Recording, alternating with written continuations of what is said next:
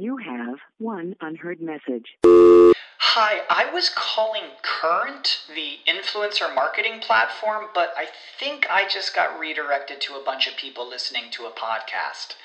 Well, anyways, I was calling Current because I was told they could help get my brand set up on TikTok Shop and even build out an affiliate program of content creators promoting my brand and even have those content creators go on live streams and promote my product there.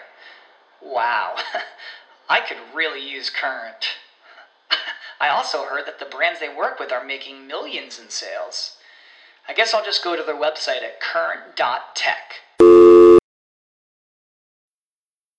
When it comes to weight loss, no two people are the same. That's why Noom builds personalized plans based on your unique psychology and biology. Take Brittany. After years of unsustainable diets, Noom helped her lose twenty pounds and keep it off. I was definitely in a yo-yo cycle for years of just losing weight, gaining weight, and it was exhausting.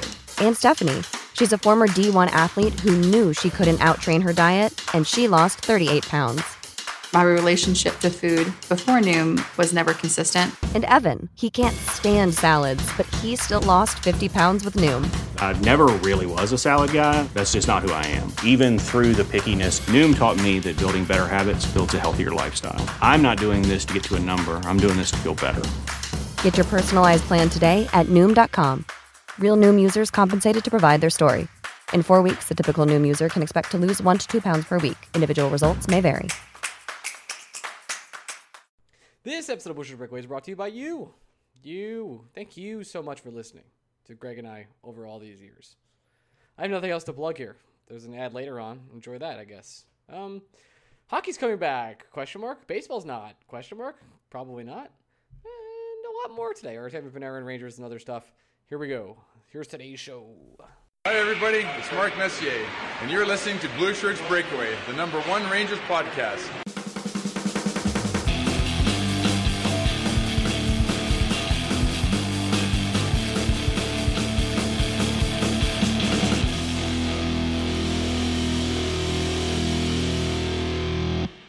Breakaway fans, welcome to another week of the Blue Shirts Breakaway. I am your host, Ryan Mead. I'm here with my co-host, Greg Kaplan. Gregory, say hello. It's dead, buddy. You know, you know what? I so I will tease ahead right now. We have Jesse Granger of The Athletic. He's the Vegas Golden Knights beat reporter. Coming up later, we talk all things Vegas, some things hockey, yada, yada, yada, yada. I think it's good that we did Jesse first. Right. Because if we were just coming off the rip like we normally do to start this podcast, not a lot of nice things would have been said about Rob Manfred and the owners of Major League Baseball. And now, now we're now we're at a point. I'm at a point now where I'm far enough removed from it, and we just had a conversation with someone where we didn't really talk about it, that I, I don't feel as heated, and I can just calmly and smoothly say that the owners and Manfred can go fuck themselves. Yeah, I mean, I think that's the right way to say it. And not you said it in, in so many words, but Trevor Bauer said it in about seven hundred words. Um, and he's a, he's a smart motherfucker. I, th- I think Bauer, it, it kind of sucks that Bauer is also an asshole, because he's the kind of asshole that knows he's smart and therefore is an asshole. You know what I mean? We all had someone like that when we were growing up in middle school and high school. I think we're a minute and seventeen kid. Seconds into the podcast, and we've like almost broken our profanity filter. Yeah, but it's it's yeah. We all had them, right? There's there's the traditional nerds who were just really good at school, and yeah, you just pray me. to God you got to sit next to one of them because they were quiet and smart, and some of them you could even sneak a couple peeks off their paper, and things would be great. But we all had the one kid who was really smart, knew he was really smart, and therefore was pompous about it. I hated him. I hate and that I think kid too. Trevor Bauer is that guy for baseball, and it, it's good that he exists because baseball needs that guy right now. At the same time, doesn't make me like Trevor Bauer on a personal level, but I'm happy he's doing his thing. So I guess good for you, Trevor Bauer. You'll never listen to this, but know that I support your pompous ass. I wonder if we can get Trevor on to talk about the N H L return when there's no baseball. He's probably free. Um, Imagine. I guess, I guess we'll call. I'll message him, see what's up. Hey, Trevor. I know you're not busy at all trying to negotiate entire salaries for all your friends. Um, It's it's. Oh, so- this rem- this reminds you bringing that up reminds me that I've slid into Bauer's D Ms before, and I hate myself for it. Did when you? The Mets hired fucking Mickey Callaway. No, you didn't. I slid into every Indians D M, being like, "Hey, man, come on the podcast. I want to talk about Mickey Callaway." Oh, oh that's so uh, Mike Clevenger also didn't respond to me. I hate it. They should have. They probably would have told me that he's a good guy and not a good manager. Yeah. No, they would have said he's a good manager. They would have back his boy, their boy. You know, like they were friends, probably. Who yeah, knows? Should have got Danny Salazar. He would have spoke the truth. It's true. They, they've done Danny bad. Um, so I saw you tweet this before, and it's not the Strom, uh-huh. it's not the Strom tweet, but it's the Bettman. God damn it. We'll get to that. It's the Bettman tweet. We'll get to that one. Oh, I had a couple good tweets today. Yeah. I'm, I'm confused too, because Gary Bettman is awful, right? Like, I don't know. He's not He's not good. Yeah. I, I can't name. There's only one good commissioner. It's Adam Silver. Yeah. Yeah. And Adam, that's it. Like, and Adam's doing a great job. I know there's a lot going on with the N B A right now and their potential return and how to handle the Orlando thing and players wanting to uh, keep the Black Lives Matter movement going and uh, in the spotlight, and maybe basketball takes away from that. But other players thinking, hey, well, if we play basketball, we have a bigger stage. And Adam's handling all that the best he can. I really, I really do think he's doing a great job. Um, yeah. And uh, strangely enough, uh, Roger Goodell did like a babyface turn like a week and a half ago. like, uh, I, don't, I don't know about that. I don't know if babyface, the, but he did the right, Adam, did the right mind, thing. Adam Silver, yeah, Adam Silver's a good commissioner. We all agree. I don't know anyone that would say Adam Adam Silver isn't a good commissioner. Adam Silver's a good commissioner because it, it almost feels like he cares more about the players than the owners, even though he's literally employed by the owners to serve the owners. Mm-hmm. Um, Roger Goodell's a piece of shit, like on a human level. yeah. Okay. Uh, Gary Gary Bettman is a lawyer, which doesn't like. Obviously, all these guys are lawyers. All of them have law degrees in some way, shape, or form. You need one in order to run a sports league. But Gary Bettman's the kind of lawyer that will never stop being a lawyer, which makes him kind of difficult as a commissioner because everything will become dollars and cents. Everything is about the bottom line. There is no gray area for Gary Bettman. It's either red or black. That's it. That's all it'll ever be. Um, that which makes him difficult and which makes him dig his heels in on issues that you would hope a commissioner would be more elastic about. But Gary Bettman is still better than Rob Manfred because Rob Manfred doesn't do anything good. He can't get out of his own goddamn way. I don't. I was trying to think of something that Rob Manfred did that I was like, oh, that was nice for baseball, and I can't think of one thing. I can't think of one thing. Uh, I know this is a hockey even, podcast about the Rangers, and but it's just it's it's phenomenal to to think about. Wow, Gary Bettman's gonna have his sport back and ready. Like I don't really see too many stories about N H L players complaining about coming back. Do you? I don't see them. Maybe maybe they're like secretly hidden or something. But it seems like uh, Roman Roman Roman Polak with the Stars was the first one I saw this morning when he announced he was signing with a Czech league team because there was no fucking way he was leaving the Czech Republic to come back to the States to continue the hockey season. Yeah. That, that was that sense. was the first one I saw. Okay. That makes sense. But for the most part, I mean, the Tampa Bay Lightning literally made a video where they got on jet skis to go play hockey. Yeah, they sure did. Like, they sure did. It seems – I don't um, – if anybody wants to stay where they are, near their family, and play wherever they are, more power to them. Seriously. Uh, still a pandemic, by the way. Hasn't stopped. Actually, it's gotten worse. Um, despite what everyone's saying, which is absolutely crazy. Wear a mask. I don't care what you say. Uh, it's if everyone wants to do that, that's fine. But it, for the most part, when you look at the N H L landscape, it seems like everything is going rather smoothly. And I can see a situation where the N H L actually comes to an agreement with the Canadian government next week. And we have our two hub cities. We have our return date for, for camp. I mean, a couple Rangers already came back to camp this week, including Mark Stahl and Brendan Smith. Praise be to both of them. and uh, and Panarin was on the ice too. So there's everyone wants to come back for the most part. I think they're they're having the easiest return of all the sports. And if you would have had me bet that before, like let, let's say we had the first conversation. Uh, I think it was March fourteenth. We recorded. I was just getting ready for quarantine, and so were you. You just got back from Colorado, or you were flying back. If you were like, hey, who's the first sport to come back, and who does it the best, and I, I what the N H L is fourth is fourth there, right? Like easily, like I can't even imagine who's even. Yeah, but now to be fair, as as much rainbows and sunshine that you're throwing on the N H L, I think it's important to remember that the N B A is really the only league that has a concrete plan. We still don't know when training camps are going to start. We just know they won't start before July tenth.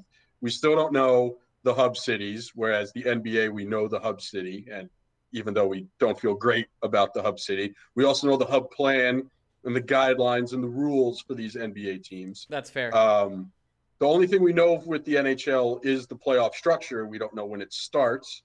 And it's so it's the N B A is still ahead here. Uh, I, I also think the a reason why the N B A and the N H L is having an easier time with this specifically than baseball is because the N B A and the N H L are worried about finishing, right? So they the the N B A and N H L are having a much less nuanced conversation. It's about we started this season, we were eighty-five percent of the way done with this season. Our conversation is, do we put a bow on this season in some way by coming back, or do we just say, screw it, let's start planning for the future? Whereas baseball never even got started, which is why all of this negotiations and deals about prorated salaries and all that matters more with baseball because no one's received the check yet, right? The N H L players, I think, have missed two paychecks, and I think N B A players have missed the same.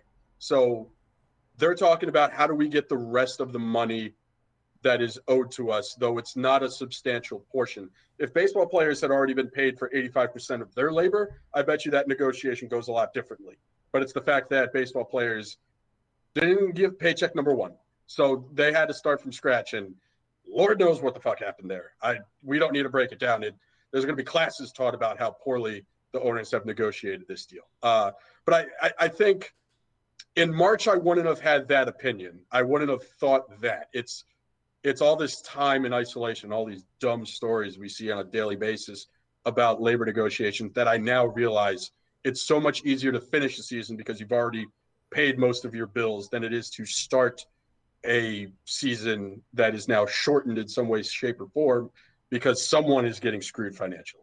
So it's I, today it doesn't surprise me. It would have surprised me back in March. Another silver lining. I think you make a lot of, well, I'll, I'll speak to your points real quick. I think you make a lot of great points there. Baseball, but just baseball had the chance to come back and own sports from the beginning. It's also probably the easiest sport to play via, uh, well, with the coronavirus around. Like you can, you can kind of social distance in baseball. It's almost built in for the most part, except for the standing on. There's, there's a reason, there's a reason why other countries have been able to figure it out pretty easily. Yeah, I saw the South Korea rules. It's like six rules. It's like put, it's like put, put uh, stuffed animals in the stands. Like just you know, wear yeah, a mask. Like no, sometimes. no, no spitting, no licking your hands. Yeah. No, no high fives and stuff like that for the most part. It, it pretty simple stuff. Pretty simple, but hockey and, and basketball and especially football are a whole different beast when it comes to social distancing. Especially like th- there's no way you just can't. Um, you're breathing all over each other, and that's exactly what's going to happen here. So we will see what happens uh, with the return of the N H L in that case. But another silver lining, and something we talked about at least on last week's O T, is, is the growing of the game and the fandom for New York Rangers. And there's some things the Rangers have done recently that obviously I'm not happy with, and neither should you be. Um, and, but you, I'm not talking to you, Greg. I'm talking to everyone else. Um, but this is a time that where it's a potential to grow. If there's no Yankee or Mets baseball on, and there's N H L Ranger playoffs, this is a great time to be able to grow the game and to grow Ranger like Ranger fandom. Like this is a time you should be able to accept baseball fans who are missing their sport because there's no New York Knicks. The Nets are the Nets who, you know, I mean, I know Kyrie's on the team and Kyrie's a big deal. Kevin Durant's not playing, um, but they're the Nets. It's just not, it's not the same. So no Knicks, no Nets, uh, no Mets, no, no football, no nothing. Like you're going to have the opportunity to own New York sports if you're the New York Rangers. And I just hope, even if you don't make it out of the first or whatever, the play-in round, whatever you want to call it versus Carolina, is you make the best of the situation using your advertising correctly. I know that's very business-minded of me, but it's just, this is maybe the biggest time, if there is no baseball, for the Rangers to grow their fan base. Like this is how, like other than the Stanley Cup run, which obviously generated a lot of new fans at that time and a lot of new interest in the sport in New York, this will be the next time to do that. And I just hope the Rangers don't drop the ball like they have other things of recent. Yeah, it's it's tough because I think it – I'm, I'm trying to think of the exact words to put this. Mm-hmm. I I think we've become a very inclusive society in terms of not, not necessarily accepting everybody at yeah. face value, not not in that way. What I mean, what I mean is like we're all closed off, right? We all like our things, and we don't want to like other things. The things we like is enough right now. And I, I it, it's we all live we see in our it all own the time on bubble, Twitter. Is what you're saying? Yeah, we're all we're all in our own bubble. So it's, I, I I think maybe this argument may have carried more weight when there weren't, you know, thousands of things on T V. But it's it's like, I don't know people that are talking more about Bundesliga football right now because German soccer is the only thing back.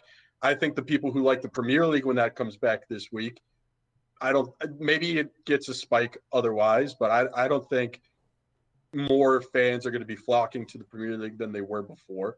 I, I, I want to believe that if the Mets and the Yankees and the Jets and the Giants and the Knicks and not the Nets, because who cares, aren't around anymore, that the Rangers will get more of the spotlight. And maybe they will, but it, it's tough because we're, they're also craving a spotlight that can't be covered right now because of the pandemic, right? So it's like the Rangers may command the back pages, but our friend Rick Carpinello is not going to a Ranger game anytime soon. The the Colin Stevensons aren't going to Ranger games. The Vince Mercoglianos aren't going to Ranger games. These guys are going to be covering games from home. So it's the Rangers going to have to get super creative. And I, maybe they can. I I don't know that they will. And even if they do, I just think I, I really think people like what they like. And I, I think it's really hard for sports to grow within the space that's been given to them at this point in time. Like, it's not impossible. Don't get me wrong. I don't want to come off sounding mm-hmm. like the most negative person in the world. I just think I don't know any of our friends who aren't already big hockey fans that are going to want to become hockey fans because the Mets and the Yankees aren't on T V. I got news for you, Ryan. When the Rangers were making playoff runs and the Mets were sucking it up in June, people were jumping off the Met bandwagon then. I think most Met fans are relieved that we don't have to watch games right now. Like, it, it's just one less thing to be frustrated about. And we kind of enjoy all this other free time that we have to do to, like, read or get angry at J K Rowling or something. Like, there's other things we're doing. So I, I, I just, I don't know. I don't know if, I don't know if, I don't know if any sport can command the spotlight. I think we all have just divvied up whatever spotlights that we have, and we don't want to shine on new things. I think you make a lot of good valid points there. I, maybe I'm too hopeful, as I usually am, but I do think if the Rangers end up making a playoff, like deep playoff run, the Rangers would probably have to win two rounds. They'd probably have to beat Carolina, and they'd probably have to beat whoever they play after Carolina. Most likely the Tampa Bay Lightning or the Bruins in that case. So yeah, I, I just don't. I don't know. I, I really, it's hard for me to make predictions because I still don't know what the hell these games are going to look like. Like it. If the game is hard to watch because of whatever the aesthetic is that the Rangers are playing in, I don't, the mo- like whatever momentum we're talking about might not exist. So it's, I don't know. It's tough. It's it's going to be one of those things where I'll know when it's happening, but to try and sit here and forecast the future, it, it's really tough. I, I, I have no idea. Yeah, it's just, it's an interesting thought experiment to be like, okay, what would the Rangers have to do to grow their fan base in this opportunity? Because you don't get opportunities like this where you're the only team in, that is one of the of four official major sports. I say official. I do like that you're just completely shitting on the Islanders here. I don't know if you're doing it intentionally, but I admire it. I wasn't even thinking about them. And isn't that the Bryce Harper kind of deal where, you know, we did that whole podcast where you didn't think about Bryce Harper? As, uh, I know, but the funny thing is you've said the word Islander before because, again, we talked we talked with Jesse already, and you specifically mentioned the Islanders. I did mention the Islanders in Vegas. I did. I, it was yeah. an hour ago. And, and since I said them, I totally forgot about their entire existence. Man, that's, I love it. I'm here sucks. for it. Yeah. I, Sorry, I, Islanders. Actually, I'm not, but wow. Um, I'm here for it. I, again, you've, pissed that... off, you've pissed off every Islander fan that ever existed, and I pissed off every Oiler fan that ever existed today. And we're just doing our job. We're just punching punching the old time clock there, Ryan. That's it. In and out. I'm trying to get my job done. It's with the Islanders, it's like the Nets. Like, who cares? It's just, I'm sorry. Like, who cares? You won four cups. No one cares. Nobody cares. It's I, you You have your, your strong, devoted fan base. I I actually, and I will I will get flamed for this, but I'm brave, and I will say it. I don't mind some of the chants you do with the games. I don't. I think it's kind of cool you have that community. I wish we had more chants. Like, nah, I don't know about like you, but I like when you sing when people score a goal. That's cool. It's very uh, European soccer-like, and I enjoy that. But other than that, you're irrelevant. And that's it. That's it. So, uh, I don't know. I, I know Barry Trotz is a good coach. He gets the most out of that team because Lord knows Lou doesn't give him a lot to work with. And I don't know how they're going to keep Matt Barzal. They really do not. Um, um, I, if there's a, I, I, I'll say it until I'm blue in the face. If there was ever a smart organization out there in the N H L that had cap space, just fucking punt the draft picks and sign Matt Barzal. Make the Islanders make a hard decision. Could you do it? Let's. Uh, I know this is something we've been over. The Rangers can't do it. I'm not so saying. I'm not saying the Rangers. It's less fun for us. Like, like who would be like late in the draft where it could count? Like, oh, still hold on. A... I'll pull up Cap Friendly right now. I'll tell you. I'll give you like six teams that should do this. I think one of them, off the top of my head, Avalanche. So I know they have to pay Nate McKinnon coming up soon. Yeah, they do. Um, I mean, look, Devil. I I don't want the Devils to do it, but it sure makes a whole lot of sense. The Devils, they have so many extra first round picks through trades. Right. They could do it. But it has one of them has to be your own, right? And the Devils could really get like they all have to be your own. Yeah. So that's what I'm saying. Like, if you're the Devils and you give up all your it they wouldn't be giving up this year's draft picks. The draft picks start next year.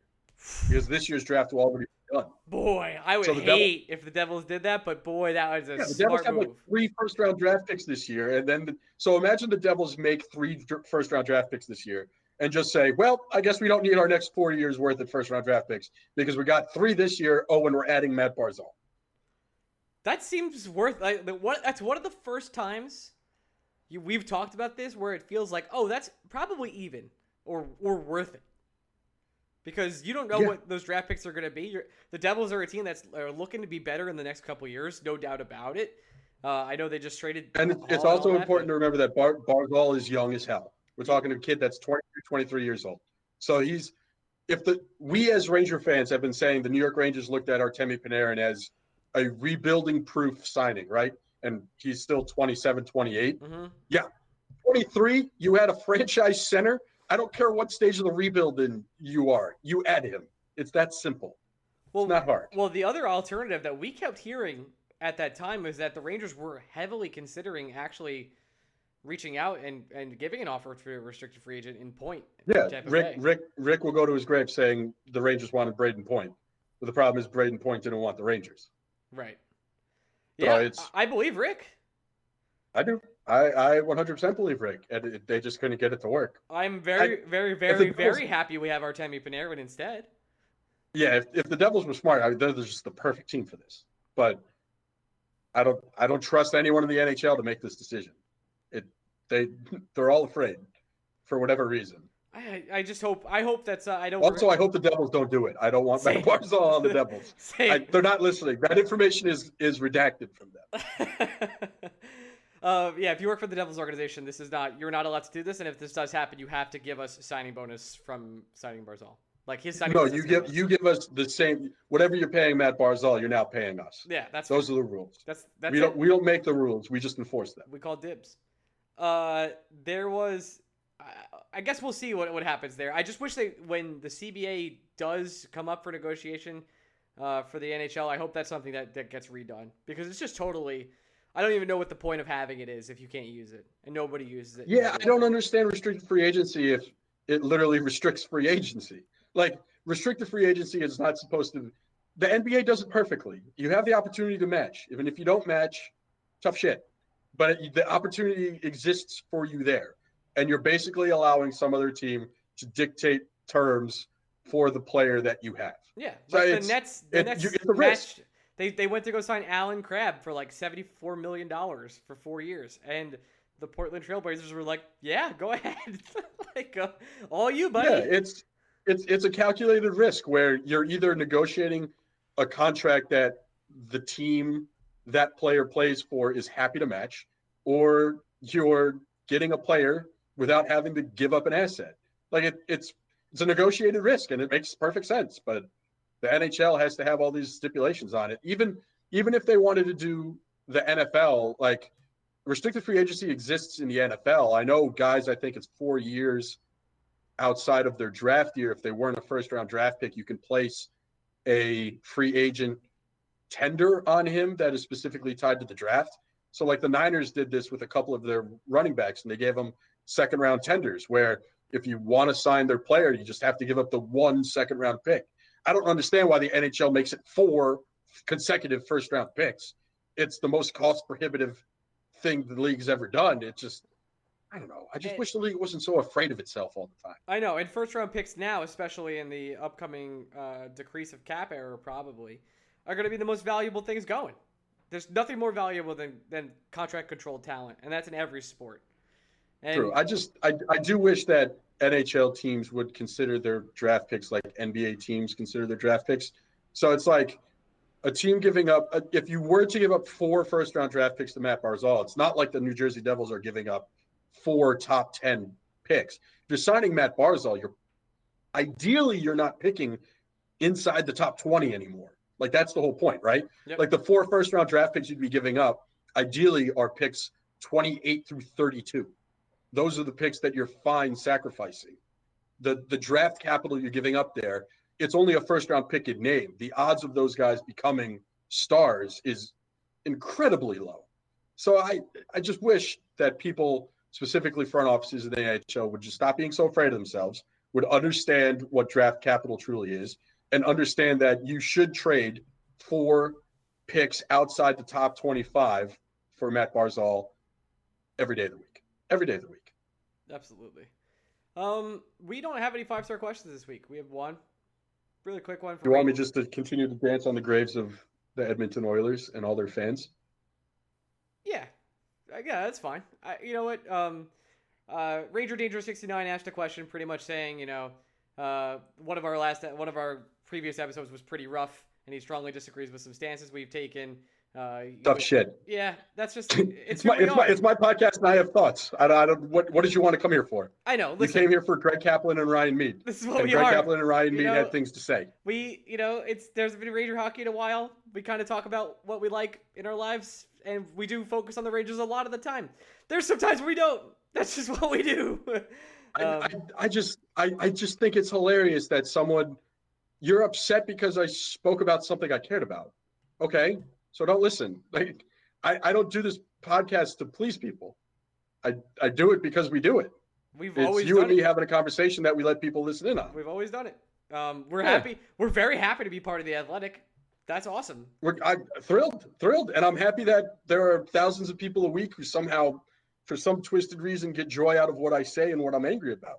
It blows my mind that it happened. Yeah, honestly. I'm happy we were here for the ride. When we got fifty downloads, like on our second episode, we were like, what? This is insane. I can't believe fifty people. Are, this is crazy. Oh, my God. Dude, I remember when we were thrilled that one hundred people listened. That was like, yeah. We thought that was an unattainable number. When we got to one thousand, I was like, Greg, this is it. This is it, buddy. There's never anything else. There's, yeah, I appreciate every single one of you that listens. At the same time, don't ever tell me what to say. Like, it, it, I just, I don't know, Dude, what, I don't know what else to tell you. I'm right here. I talk to Greg. You think I could tell Greg what to say? I can't do that. That's impossible. It's impossible. You can't, I don't know. I don't know why you do it. You can't tell yeah, the piece. We're, we're guys. We're guys that have thoughts and opinions on things and stuff. Yep. And more times than not, it's the New York Mets. And then and, some other times it's the New York Rangers. And mostly for me, it's the Rangers. Yeah. And right. That's it. So it's, and I'm happy that those thoughts and stuff is something you want to listen to. But then don't get angry at me when I want to say something that's on my mind and near and dear to my heart. Yeah. It sucks, dude.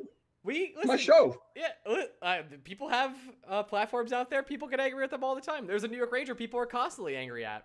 Uh, maybe sometimes rightfully so. Maybe most of the time rightfully so um, yeah, these days. He just. He Shut is, the like, you know how hard it is to, like this this is coming from me, Ryan, right? A yeah. guy who wouldn't a guy who occasionally doesn't know when to shut the fuck up for his own good. Yeah. That's Truly. Fair. I th- I think that's probably my life credo. Like, should I not say anything here? Probably not. But will I? Yeah. It might be fun. He really doesn't know when to shut the fuck up. Yeah. Like just shut up. Shut up. Just for a month. See what happens for a month. Delete social media for a month. And if it if you really if you really miss it. And you really need to get these opinions off your chest, then come back and we'll continue to be angry at you. But just see, like dip your toes in it. Now's the perfect time. Nothing's happening that it, that is important to you clearly, except apparently Christopher Columbus statues. So just just shut the fuck up for like a month. I think, you just, know what's funny see. Is about Tony and some other stuff is, is I really do like to hear the other side of things. I think it's really important to hear, you know, all different sides of arguments and stuff like that, because if you're like, like we said, I think being in a bubble earlier is, is really affects all of us. And it's something I think stepping outside your bubble sometimes is really important to learn and, and to say, oh, well, that's exactly how this person thinks. So like you could be a little empathetic in that case. There's some times where I'm just like, it, well, it's not worth it, man. What are you doing? it's just, it's not, what are you doing? Stop. Well, there's, there's, there's a difference between sharing a thought that you have mm-hmm. or having an opinion people disagree with and baiting people. And yeah. Tony baits. He baits, he baits people. Yeah. Like, and, and I don't want to, I listen, there's one thing I definitely don't want to hear here. It's, oh, you, you hate him because of his politics. I don't give a shit about anyone's politics. Really don't. They're your business. They're not mine. I don't vote for you. You don't vote for me. I don't care. I, I, I think there's a clear right and wrong answer sometimes. It's not always blue that's right, and it's not always red that's wrong. I got to tell you guys, a lot of Democrats have done some shitty things over the years too. It's incredible. You should read a history book. They're really informative. I just, the thing that pisses me off is I still think Tony D'Angelo, the hockey player, has value. So much value. He just makes actually. it so he makes yeah. it he makes it so hard to see the value in Tony D'Angelo, the hockey player. And, he really does. And I'll, I'll say something else. You know, we had him on the show. I thought he was really good on the show when he came on. He was subdued. He was. I thought he was going to be a way bigger asshole. And honestly, he was. Right. You know, he, he wasn't. He wasn't Fox News come to life. Right. No. I was half expecting him to be that. He wasn't. He was really calm for the most part. Joked around a little bit. And then that was it. I know we got yelled at from some people for giving Tony a platform, but the platform we gave Tony was like, he was subdued. And I'll, I'll be honest with you. I'll be f- perfectly frank with you. I listened to exactly like eight and a half minutes of Watch Your Tone just to, just because I was curious. And when Tony's on the podcast, like, he's subdued. He just is. But when he's at a keyboard, dude, he puts his face all over it. He's like, I'm going to get everybody. He rolls his face all over. He's like, people are, I'm going to piss people off today. That's all I'm going to do. He loves making people angry. It's just what it is. And I like, I, I really I like Tony the hockey player. Like, I defended Tony the hockey player a lot this year. A lot.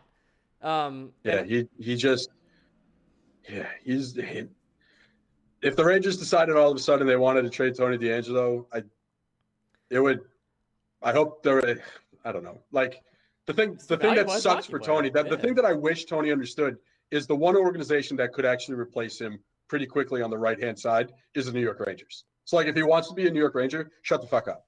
I, I otherwise the Rangers could easily move along without you there, buddy. I'm sure we'll get some nice notes on this one. No little sticky note on our desk.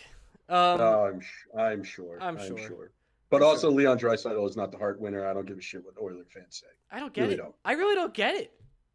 But uh, it's simple. It's it. You don't see, Ryan. The last two years, you haven't been involved in these Cy Young debates, quote unquote debates mm-hmm. that surround Jacob DeGrom.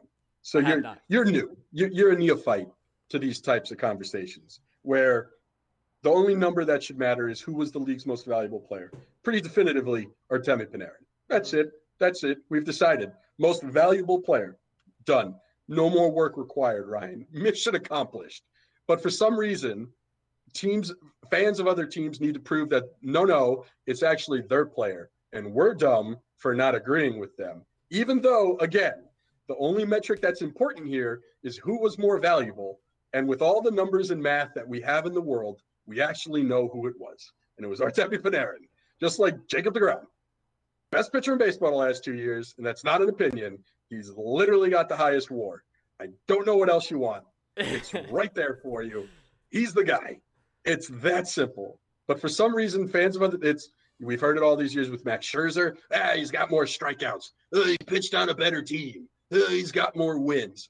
We even heard it. Well, who who was it? A, there, were, I think Cardinal fans were trying to make a case for Jack Flaherty last year. Yeah. If I if I'm not mistaken, yeah, no, we're like good. That was the thing. It's guys, most valuable player. All right, who was the most valuable player? Huh? Is that that's it? That's the award. That's why Mike Trout wins every year because he's the best player. Leon Draisaitl wasn't better than Artemi Panarin this year. Doesn't matter how many points he had. Was he more valuable? No. No. How do you know that? Because the numbers say it. Like what, I don't like. This, I'm not providing you an opinion. There's there isn't an opinion to be shared here. Our, Leon Draisaitl wasn't as valuable as Artemi Panarin. Done. Full disc, full stop. That's it. There's no debate. There's your heart winner. I'm so happy we solved world peace this episode. We did it. We went through a lot of nuanced topics. That's what you came here to talk about. Hey, if you want to leave a five-star question, go ahead and leave a five-star review on iTunes for us, and we'll read them on the show next week. Um, for right now, let's get into our interview with Jesse Granger. But first, an ad from our sponsor today, Transition. I'm trying to press stop. Transition. Okay, today's sponsor, Hawthorne. That's right. Hawthorne has me smelling good these days. It's really important. Hawthorne smells really, really good. I use their soap all the time. Actually, what I did was I went to their website and they asked me a few questions about my hygiene. I will not reveal those here, but Hawthorne dot co, I went to their website, filled out a couple sur- five-minute survey. They sent me soap, cologne, lotion, all catered towards my likings, and that was it.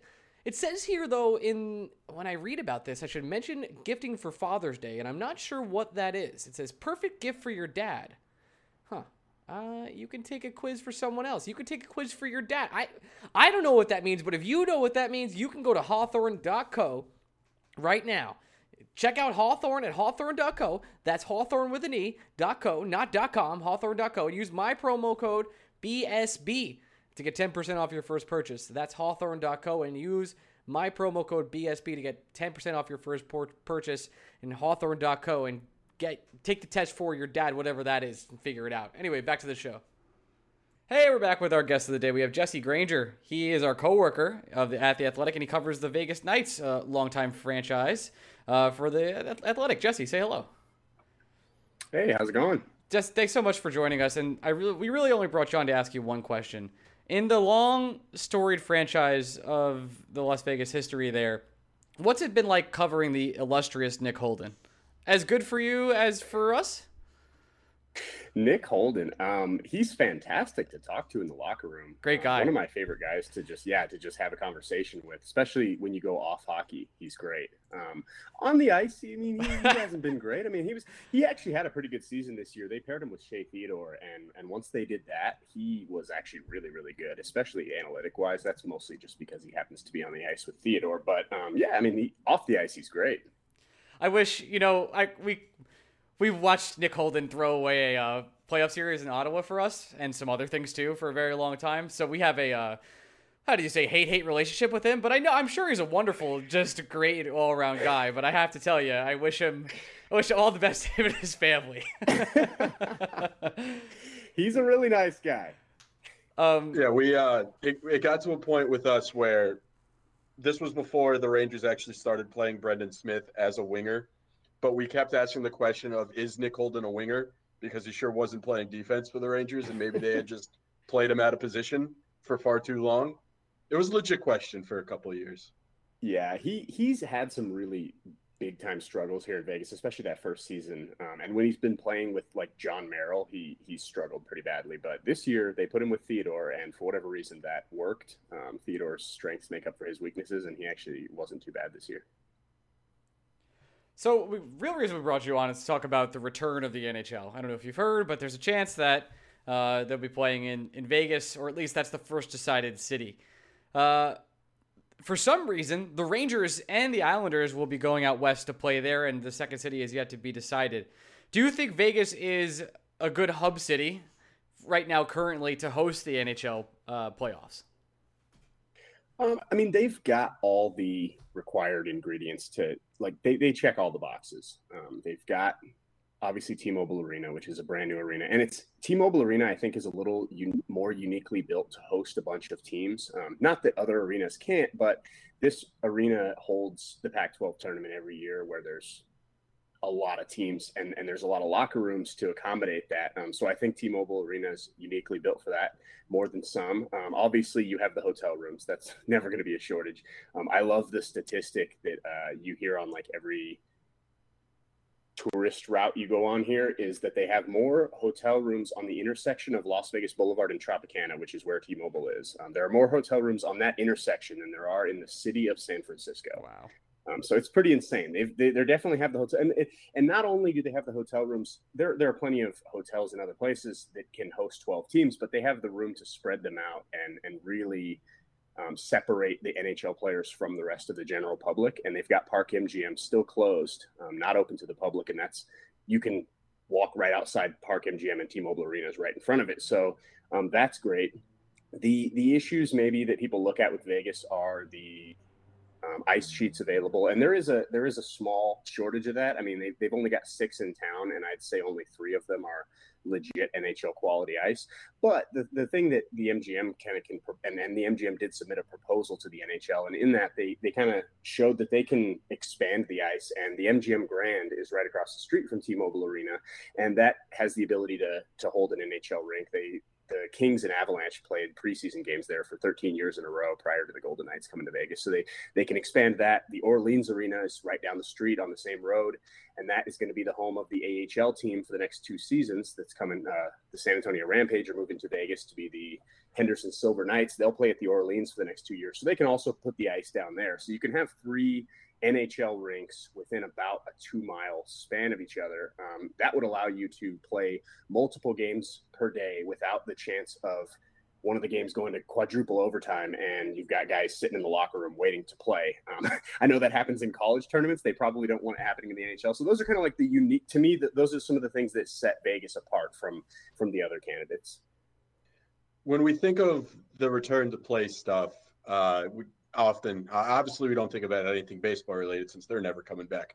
But we yeah. we do think about the N B A and how the N B A, they're proposing or are planning to follow through with this Disney bubble and how there are going to be all these restrictive rules for the players, such as, I mean, the players won't be able to go to the parks, families won't be able to go to the parks, all that stuff. Is it realistic for us to believe that N H L could put something like that in place if you're putting – guys in their life primes, just in the heart of Vegas, that is now back open to the public? Yeah, and and I think that's sort of changing um, the perspective on this, because when, when all this talk about Hub City started happening and I first started reporting that Vegas was one of the Hub Cities, Vegas was completely shut down. I'm talking every casino, every restaurant.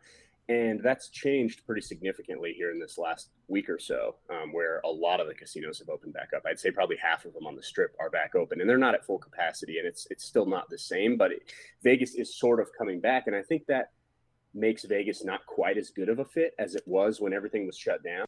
Um, and I also think as these casinos reopen, and if we don't see a second wave, and obviously that's the the scare right now, is how is all of this going to, all these things opening up going to affect the numbers? And, if, and let's just say you don't get that second wave. Um, these casinos are going to want to open all of their casinos pretty quickly, because obviously you make more money having a casino open than you do housing N H L players. So um, it, it definitely does with, with Vegas reopening over the last week or so, it definitely does make it a little more sketchy and not quite the perfect fit that it was when Vegas was completely shut down. Have any of the Vegas players, uh, or have you spoken to any of the Vegas players that have, have shown any concerns with this idea or, or plan so far? Um, no, I, everyone I've talked to, and I actually just got off the availability with Kelly McCrimmon, and he, he basically they've all said it's it'll be great. I mean, and they know they they all love the facilities, and because this team is so new, everything out here is brand new, um, and that helps. And I think, um, yeah, everything I've heard is positive. Um, McCrimmon even said today, he's like, I hope we, if if Vegas is a hub city, I would hope we get to play here, but if not, we'll go wherever the N H L tells us. I mean, it's it's going to depend on what that other city is. I think um, will will depend on whether the West stays in Vegas or not, because if say it's Vancouver, um, say say the travel ban gets lifted and they, they pick Vancouver, well, you've got the Canucks and Golden Knights both in the playoffs in the West, so you, you can't keep them both out of their own home city. So I, it's going to be interesting to see where they go if they end up choosing another Western city for the hub. Do you think, we've talked about this before, do you, the most of the home ice advantage stuff we talk about usually revolves around travel and being in front of your home fans. But if travel's out of the equation and there are going to, aren't going to be any fans in attendance, is there a benefit to Vegas playing in Vegas, or is it just another sheet of ice that people are going to just be playing on? It just happens to be in a place they call home. Right. I think there are certainly some advantages. Just being in the right time zone um, might be different for, for some guys. I, I would say that, that I think there's a way they can minimize the advantages. If if they're in a situation where they can't keep all the teams out of their own home cities, like the Vancouver situation I just said, um, I think maybe if they're going to use the M G M Grand, you, you would make the Golden Knights play there, at least. That way they're not playing at T-Mobile. And and the Golden Knights actually don't have that much of a familiarity with T-Mobile because unlike most teams, um, I think they may be the only team that does this, but um, they don't ever practice or do war, uh, morning skates at T-Mobile Arena, ever, in the history of the franchise. They've only done, I think, two practices at T-Mobile Arena, and both of those were for the team photo. Um, they skate at City National Arena, which is out here in Summerlin, and even for morning skates, they have never skated at T-Mobile Arena. So I don't know if they have, like, they know the boards or whatever. I don't I don't know if they have as much of an advantage as some teams do because they only play there for games. But if you want to take away that perceived advantage, you could make them play at M G M Grand um, with new boards that they've never played it on before. So I think there are ways to get around that. Um, and, and obviously you would make the players stay in the hotel and, and be sequestered like all the other players. They don't get to go home and see their family every night. That obviously wouldn't be fair, but uh I yeah so I, I do think there are some issues, but I think there are ways around those issues if the N H L comes to that situation. So I, I guess my question is on a follow-up. Obviously Vegas, everything you described there, like it seems like the perfect fit for the N H L return, at least for half of it. I mean, having the new uh facilities, having familiarity at least with the with the city, especially having the finals in it pretty recently. Um, what or where, where is the second city? Where would that even be? I, what do you think the second city is going to be at this point? I know Can- Canadian cities have been, or they've been in touch with the Canadian government to see if they could work something out. Um, where do you predict it will be? Yeah. I mean, I, to me, Edmonton is the best fit. And I think Edmonton may even be a better fit than Vegas just because they've got everything all connected. And I don't know if you guys have been to the rink in Edmonton, but it's the the game rink and the practice rink are connected. Um, you can walk between the two without ever going outside. And they've got that massive hotel. I forgot which hotel it is, but it's a giant one and it's across the street and there's a walkway, um, an indoor walkway from the two. So the players can literally never leave that building and play all those games, and you could hold multiple games at once. So I think Edmonton is a really good option, and obviously that is pending the, the Canadian government and the decisions they make. Um, outside of that, I, I mean, a lot of the markets in the U S make sense. Um, I think L A was one of the ones I've been hearing a lot, and that one kind of confuses me because of just how difficult it is to get around everywhere in L A. Um, but yeah, I mean, I to me, Edmonton is the one that sticks out as um, a really good setup. That, that makes sense. I I guess we'd be remiss if we didn't bring this back to talking specifically about the Golden Knights. And once again, two years in this league, two years as one of the favorites to come out of the Western Conference, because we all predicted that was going to happen. Uh, how do you think the Golden Knights would handle coming off this break? Do you think it, I mean, I don't, I don't think anyone would say this helped anybody, but do you think this is a team that could come back? They, unlike the Rangers, have to deal with the round robin seeding format as opposed to the Rangers who have to play for their playoff lives. How do you see the round robin games going? Do you think they'll – is there benefit to the Golden Knights being seeded one, two, three, or four in your mind? Yeah, um, I would argue that this actually did help the Golden Knights um, pretty considerably just because when everything paused, Mark Stone, Max Pacioretty, and Alex Tuck were all week to week. And uh, it turns out that Mark Stone's injury w- took him a little longer to recover from than he expected. And uh, he would have missed the first round of the playoffs, or at least part of it. And so would Max Pacioretty. Um, and obviously those are the two top scorers and the two best players, two best forwards on the team. So um, I think they were a little fortunate with this. And there are some other teams that got some injury help with this t- extra time off, like Colorado and Tampa Bay. But um, I think it's going to be interesting to see how they all react. But I think the Golden Knights on, in the end are going to be in better shape than they would have been if the season would have continued on um, as normal. When it comes to the round robin, I th- them announcing that it's going to be reseeded after every round is fascinating to me because to me that the, the round robin was going to be semi-important. I mean, you, you want to try to go all out and you want to try to match the intensity that those teams that are playing in those play-in rounds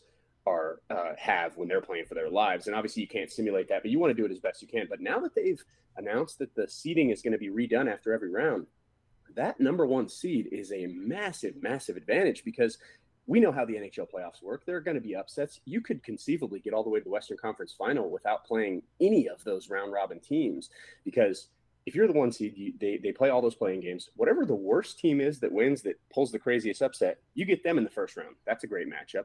Then in that second round, I would assume one of the the round robin teams, Dallas, Saint Louis, Vegas, or Colorado, one of them is going to lose. That's just how Stanley Cup playoffs usually work. So if you're the one seed, you get that lower seed again all the way to the Western Conference Finals. So I think these round robin games, because of the reseeding, I think there's going to be an, an added intensity. And I think trying to get that one seed is actually worth something. And I think it'll help all of those round robin teams, because it, the, the more intense those games are, the better prepared they'll be for facing those teams coming off of do or die series where the season is on the line. As we uh, cover the Rangers, we are, we're well aware of this, because if Montreal loses, we'll be facing the top overall seed every single round moving forward if we do beat Carolina. So uh, that'll be a great time That's for us. That's brutal. It, it is brutal, but we were in a playoff team, even though I do believe we were one of the hottest teams in the league going uh, before we got shut down there. We did lose to our last game, which Greg was happened to be at, versus the Avalanche in overtime. Uh, we got a point, the loser point, of course, but we were on fire beforehand. Um, so we will yeah. be doing we will be doing that. Uh, I had a great question lined up, and I got distracted by the exact sadness of facing the top seed by possibly having to play Boston and, and yeah. Tampa Bay in a row. I think it, this this aspect of the playoffs, it completely changes it, because it, it eliminates the bracket, and it, it makes it that much harder for the lower teams to to pull upsets, because they're just going to just have to go through the gauntlet. And like I said, I think it really, really makes, especially that one seed, because there's going to be at least one upset in each round, and you're going to get that team coming off the upset every time. It's going to be uh, absolutely thrilling. Uh, thrilling. Actually, I, I remember my question now. Here we go. So when I went to Vegas last, I believe it was like last year, I was there for a work trip, and I noticed that literally everywhere I went in the city, there was Golden Knight memorabilia. Like, you couldn't escape it. I know Vegas is a, a capitalist town as it is, and just is pumping out memorabilia left and right. You can get t-shirts anywhere. But it felt like the entire city had really embraced the Golden Knights. With the N F L finally coming into the fray here, do you feel like the Golden Knight intensity is going to lesser at all? Because I feel like, even though hockey is, quote-unquote, the fourth sport, thank you, Max, um, I do believe that they can still keep the momentum in Vegas. Like, it seems like it's already a hockey town. I know football is the the sport in America, but it does feel like they have a good grasp over the whole city. Most definitely. Um, I yeah, I don't think this team is worried about the Raiders stealing their thunder at all. Um, I think initially when the, the, the Raiders moving to Vegas was announced before the Golden Knights had any players or anything, and initially I think there was a oh crap. the N F L is going to steal our thunder and, and this isn't going to work. But I think with the success, the immediate success that they had helps a lot. Um, and they've, they've built up a really diehard fan base here. And I think, to me, the N F L, it's it's eight home games a year. I don't think that's going to keep people away from hockey. I think if, if the Golden Knights end up losing some momentum, it's going to be because they're losing a lot, um, not because of the N F L. Um, and I and it, when you compare the two, I think the N F L will always be bigger than the N H L in Vegas. It always has been. It is now. The N F L is bigger than the N H L. If there's a Monday Night Football game on and there are a bunch of hockey games on that aren't Golden Knights, um, nobody cares about those other games in Vegas. They they want to watch the N F L. Now, when you go to specific teams, I think the Golden Knights will always be bigger than the Raiders here, um, even though as a sport it's not. I don't, I don't know if that makes sense. It but does. There, there are more. There are more Golden Knights fans here. There aren't that many just general hockey fans. Whereas everyone in Vegas loves football. It's obviously the most bet on sport, and that's that's the sport that draws the huge crowds to the sports book every weekend. Um, I love going to the sports book and watching the N F L on Sundays and putting some parlays in. It's that's. the sport of Vegas. It's been that way forever, and I don't think that's going to change. I don't know how many people are going to convert to Raiders fans. Um, I think a lot of people are excited to go to watch their favorite team play against the Raiders, and I think that's because there were hockey fans in Vegas, but they were they weren't diehard hockey fans. They were like, oh yeah, I'm from Detroit. I kind of like the Red Wings. I watch them every once in a while. And then when the Golden Knights came and they won immediately, it was easy for those fans to abandon their old team and hop on the bandwagon because they weren't that strongly connected to them. Whereas I think N F L fans in Vegas are more strongly connected to their team. They're more into it, they're, whether they're a Vikings fan or a Broncos fan or whatever. I think it's going to be a lot harder for the Raiders to convert those those people from their old allegiances, whereas the Golden Knights had a much easier time with it. So it's going to be interesting. If the Raiders win, go to the Super Bowl in year one like the Golden Knights did, uh, maybe that changes things. But right now, that's kind of my view on it. Yeah, football fans in Vegas are more financially invested into their teams already. Like that's yeah. that, the great thing about football is it doesn't, you don't need to live in the city where your favorite team plays. Cause first of all, all the games are on all the time. Or if you have red zone, you can just cherry pick wherever you want. And second, it, let's not pretend like we all haven't been betting our favorite football teams forever. Whereas right. hockey fans, if you weren't invested in a team on an emotional level, I'd, I'd think I'd be hard. Pr- I don't think I know as an avid gambler, as someone that one hundred percent has a problem. I don't know any casual hockey fans that bet random games where they don't have a rooting interest in. So you can just exactly. make a fan with the N H L that you can't do in the N F L. Yeah, it's it's going to be interesting. Um, and, and one thing that's interesting to me that I found, and I've just noticed, I, I think I came to this conclusion just a few months ago, but whenever I tweet about the Raiders, because I'm obviously my following is all Golden Knights fans, whenever I tweet anything about the Raiders, and the, the tweet that I sent a few weeks ago was just comparing how all three logos, because they announced the A H L team's logo, the Henderson Silver Knights, and it's on a shield, just like the Golden Knights logo's on a shield and the Raiders logo's on a shield. So I just tweeted the three and I said, like, oh, I'm, I'm picking up a trend or something. And there is so much venom from Golden Knights fans toward the Raiders. And I'm trying to figure out why. I'm like, man, if, if like New York, for example, like you can like all the New York sports teams. You don't have to pick one. But to me, I think maybe when the N F L announced it was coming to Vegas, I think the people who had really latched onto hockey felt threatened by it and felt, oh, I don't, I don't, I don't want football to come and steal our thunder. This is our thing. So I think it's almost created a divide, and and I think a lot of Golden Knights fans are not going to like the Raiders for that reason. It's very strange, and that may go away after time when your home team's playing here every Sunday and they're winning. And, and I think they could they can change that real quick, but it's definitely something the Raiders are going to have to uh, a hurdle they're going to have to clear. I think. Absolutely. Yeah. I don't, I don't. I don't know. I just. I'm. I'm envisioning people who are already pissed off about the Raiders are now going to be more pissed off because once a year they're going to have to deal with pricks from Denver or something when the Broncos come into town. So it's just going to make them hate the Raiders even more because they're dealing with more people that they don't want to deal with. Uh, it. I can see it going both ways. Well, uh, yeah, it's it's yeah, it's going to be interesting. I, it's I'm fascinated by it. I love the N F L, and I'm one of the pricks from Denver. I'm a Broncos fan, so I'll, I'll be I'll, well. Luckily, luckily if, it, if it, Jesse makes you feel better, my sister lives in Denver, so that yeah, that, yeah, yeah. that no, wasn't a statement about people from Denver. It was just I don't know why Denver was even the first name. I could have. Well, here's why: because Charger fans don't exist, so I couldn't put a dig at them, and I don't. It's the Chiefs are too lovable, so I, I can't exactly diss right. the Chiefs right now either. And the Broncos fans are going to, I mean, like the Steelers are going to bring a ton of people here. It's that stadium's going to be full of Steelers fans and Broncos fans oh, yeah, and, and, sure. and all those teams that travel real well. Can I just can I just say, I hate that Steelers fans exist everywhere. I lived four years in Savannah, Georgia. It, we're four and a half hours away from Atlanta. We're four hours away from Jacksonville. There's no reason for anyone in Savannah, Georgia to be a Steelers fan. And yet every time I went to a bar to watch football, there were terrible towels everywhere I went. And it would just piss me off. I couldn't stand it. Why do they exist everywhere? What is it about the Steelers? I don't understand. All them Super Bowls, I would guess. It's all them Super Bowls. Yeah, but the the Niners have them. The Niners have them. The, the, uh, yeah. the, The Patriots have them. I didn't see nearly as many Patriot fans as I would Steeler fans. Patriots, is, it's mo- it's modern day success though. It's different because I don't know. I, I, I'm, I need to launch an investigation. Is what I'm saying. Jesse, I have one final question for you. I read your goalie uh, tandem rankings, and you had the Rangers twenty-third, and you had uh, one of the downsides as there were three of them, and Henrik Lundqvist cost a lot. C- care to defend yourself? What? I'm, wait a minute, I'm confused. What's I, I think I saw again? I think I saw your. Did you write a, a tandem ranking yes. for goalies? Yeah. And uh, you mm-hmm. had the you had the Rangers ranked twenty-third. Um, I saw on it, but there's also three of them. You did mention that, but one of the reasons you had them so low is because Henrik Lundqvist um, costs so much.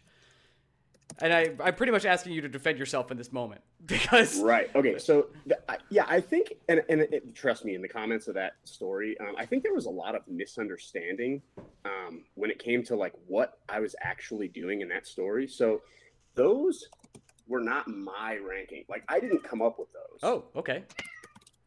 I, that was simply a um, formula that I put in where I, I, took their goals saved above average and goals saved above expected for each team. I ranked them one through thirty-one in each of those categories. And I used that ranking to determine how the, the quality of the goaltending um, for each team. So here, let me pull it up right now. Rangers. So their goaltending quality ranked ninth in the league, which is good, right? Top right. ten. Agree. And that's, and that's, and that's based on simply just the numbers, goal saved above expected and goal saved above average.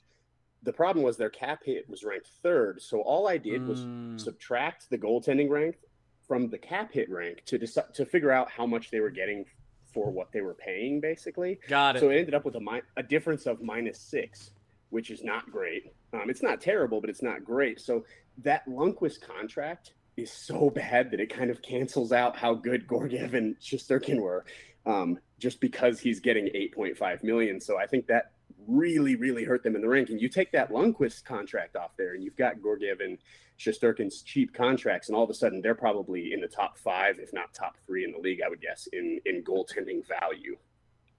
I'm just going to assume this means that the Canadians were last. Well, the Canadians I haven't, were I haven't looked. I haven't looked at the article, but I just I know Carey Price's cap hit off the top of my head, and I know that the rest of their goalies weren't that good. So I refuse to believe anything that isn't the Canadians are last. So the Canadians were actually twenty-eighth, um, and they they had the first ranked cap hit, so they had the highest cap hit. You're right about that, but they finished eighteenth in terms of goaltending quality, so kind of middle of the pack. Meanwhile, the Florida Panthers had the second highest goalie cap hit with Bobrovsky, and they were twenty-sixth in the league in goaltending quality. Um, so one of the worst. So they were actually the worst. They had a minus twenty-four differential. Yeah, Bob, Bobrovsky, not good. Maybe well, don't give. Good news. There's only like two more years on that contract. All right. Um. Well. I, I I got I I have one more, Jesse, and it's topical because the Ryan Reeves extension was announced today. Were you? Is it surprising to you that the Knights? I know it's not the world's biggest contract. I think it's what, one point seven million annually. Uh, yeah. Is it interesting to you that the Knights are even announcing contract extensions, or any team is announcing contract extensions, when we have no idea what the cap is even going to be? Yeah, it is a little strange. And it's funny because I actually spoke with Kelly a couple of weeks ago, and I was asking him free agency questions. And after every free agency question, he, he would tell me, Jesse, I know it seems like we're in the off season right now, but we're actually between the regular season and the playoffs, so um, I don't really want to talk about that. And then he went and signed Ryan Reeves, so apparently they are in the off season. Um, I so it, it is strange, and like you said, it's a minimal contract. I don't see them handing out, like, Robin Leonard's obviously the big U F A, and he's, I mean, it's going to be tough to keep him, but I, I don't think they're going to be giving out big contracts like that until they figure out the cap. Um, but you're right. I mean, it is a little strange, and the Golden Knights are one of the teams that are going to be affected pretty drastically by what the cap is, whether it's um, whether it goes down or whether it stays the same. They're one of those teams that's really pressed up against the cap. So um, it is it is kind of interesting. And like you said, one point seven million dollars, it's not a huge contract, but I think it's a little higher than what um, we expected for Reeves. I expected him to get a little over, like around a million, maybe a slightly over a million. So one point seven five is a little higher than I expected. So we'll see what they do. I mean, they they they really like him. Kelly McCrimmon, he's he's a Winnipeg guy, just like Reeves, and, and he really likes him. And Pete DeBoer, Um, in his short time here, has grown to really like Ryan Reeves. So they, they value him more than I think a lot of teams do, especially when you look at the analytics, which aren't really kind to players like Reeves. Um, so they're, they're happy to keep him. Ryan, thanks so much for joining us to talk a little bit about uh, Vegas and the return, and also the Vegas Golden Knights. Ryan, did you just did you just thank yourself? Did I say Ryan? You did. Dude, long day. Jesse, Jesse Granger of The Athletic, thank you so much for joining us. And thanks me for introducing you. Why don't you go ahead and book all the things you do for our lovely website? Thanks, guys. Yeah, no, no, thanks for having me. This was fun. Um, I yeah, I cover the Golden Knights out here in Vegas. Um, got a lot of ex- exciting stuff coming up that I've been working on, um, including something big on Reeves. Um, was hoping to have it done by today for this announcement, but maybe tomorrow. Um, but here soon, uh, big story on Ryan Reeves coming out on The Athletic. Awesome. And you can follow Jesse at Jesse, uh, Jesse Granger underscore at the end. Don't forget the underscore. It's important. Jesse, thank you so much, and we'll talk to you soon. Thanks for having me, guys. An excellent interview with Jesse Granger, who I thanked myself for. I appreciate that from me.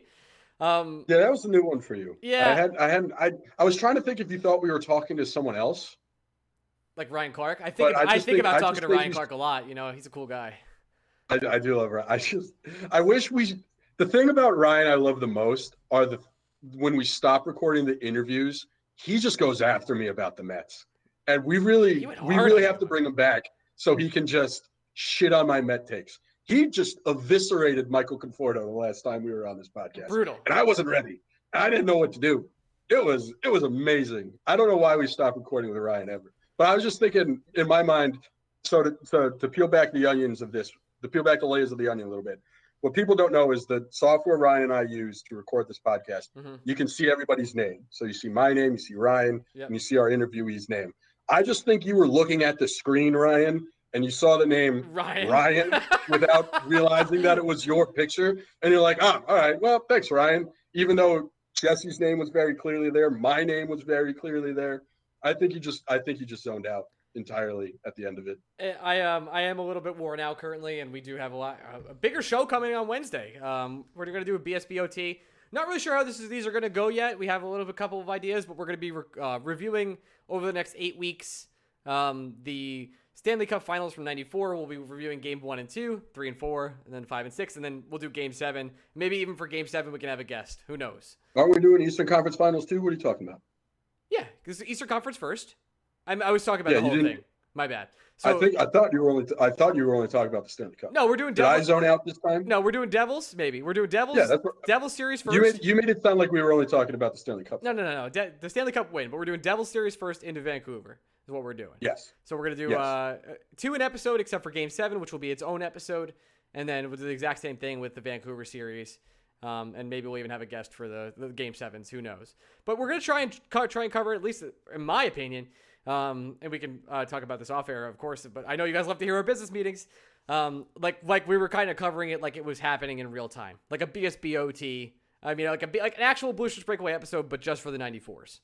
So I, I maybe we'll add a category or two, or, or just like go around there. But I think that's the best way to go about it. And if you, you go on. Well, I, I'm just I was talking with a buddy of mine who was.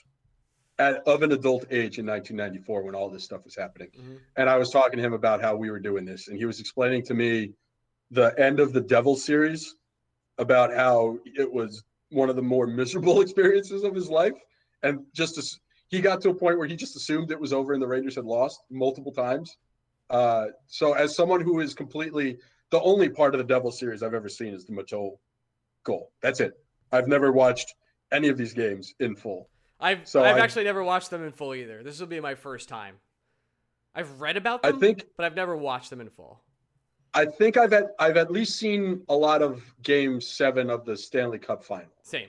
I'm pretty pretty sure of that, but I I promise you, I haven't seen a second outside of the Matteau goal of this Devils series. Not one. So uh, we'll be back Wednesday. We'll be re- reco- covering games one and two, just like our takeaways, our impressions, and. You don't you don't have to watch the games. We're not asking you to watch all the games with us, but we're going to try and just to give you a feel of what we think was going on in the games at that time and, and the pressure. And we'll try and get some narratives around that too. All right, Greggy, we'll be back Wednesday, or we'll be recording Wednesday night. We'll be the episode will be out Thursday. Love you guys. Talk to you later. Bye. When you need mealtime inspiration, it's worth shopping Kroger, where you'll find over thirty thousand mouthwatering choices that excite your inner foodie. And no matter what tasty choice you make, you'll enjoy our everyday low prices, plus extra ways to save, like digital coupons worth over six hundred dollars each week. You can also save up to one dollar off per gallon at the pump with fuel points. More savings and more inspiring flavors make shopping Kroger worth it every time. Kroger, fresh for everyone. Fuel restrictions apply. Save big on your Memorial Day barbecue, all in the Kroger app. Get three-pound rolls of juicy eighty percent lean ground beef for three forty-nine a pound with a digital coupon. Then get select varieties of flavorful Powerade, Body Armor Super Drink, or Arizona tea for seventy-seven cents each, all with your card. Shop these deals at your local Kroger today, or tap the screen now to download the Kroger app to save big today. Kroger, fresh for everyone. Prices and product availability subject to change. Restrictions apply. See site for details.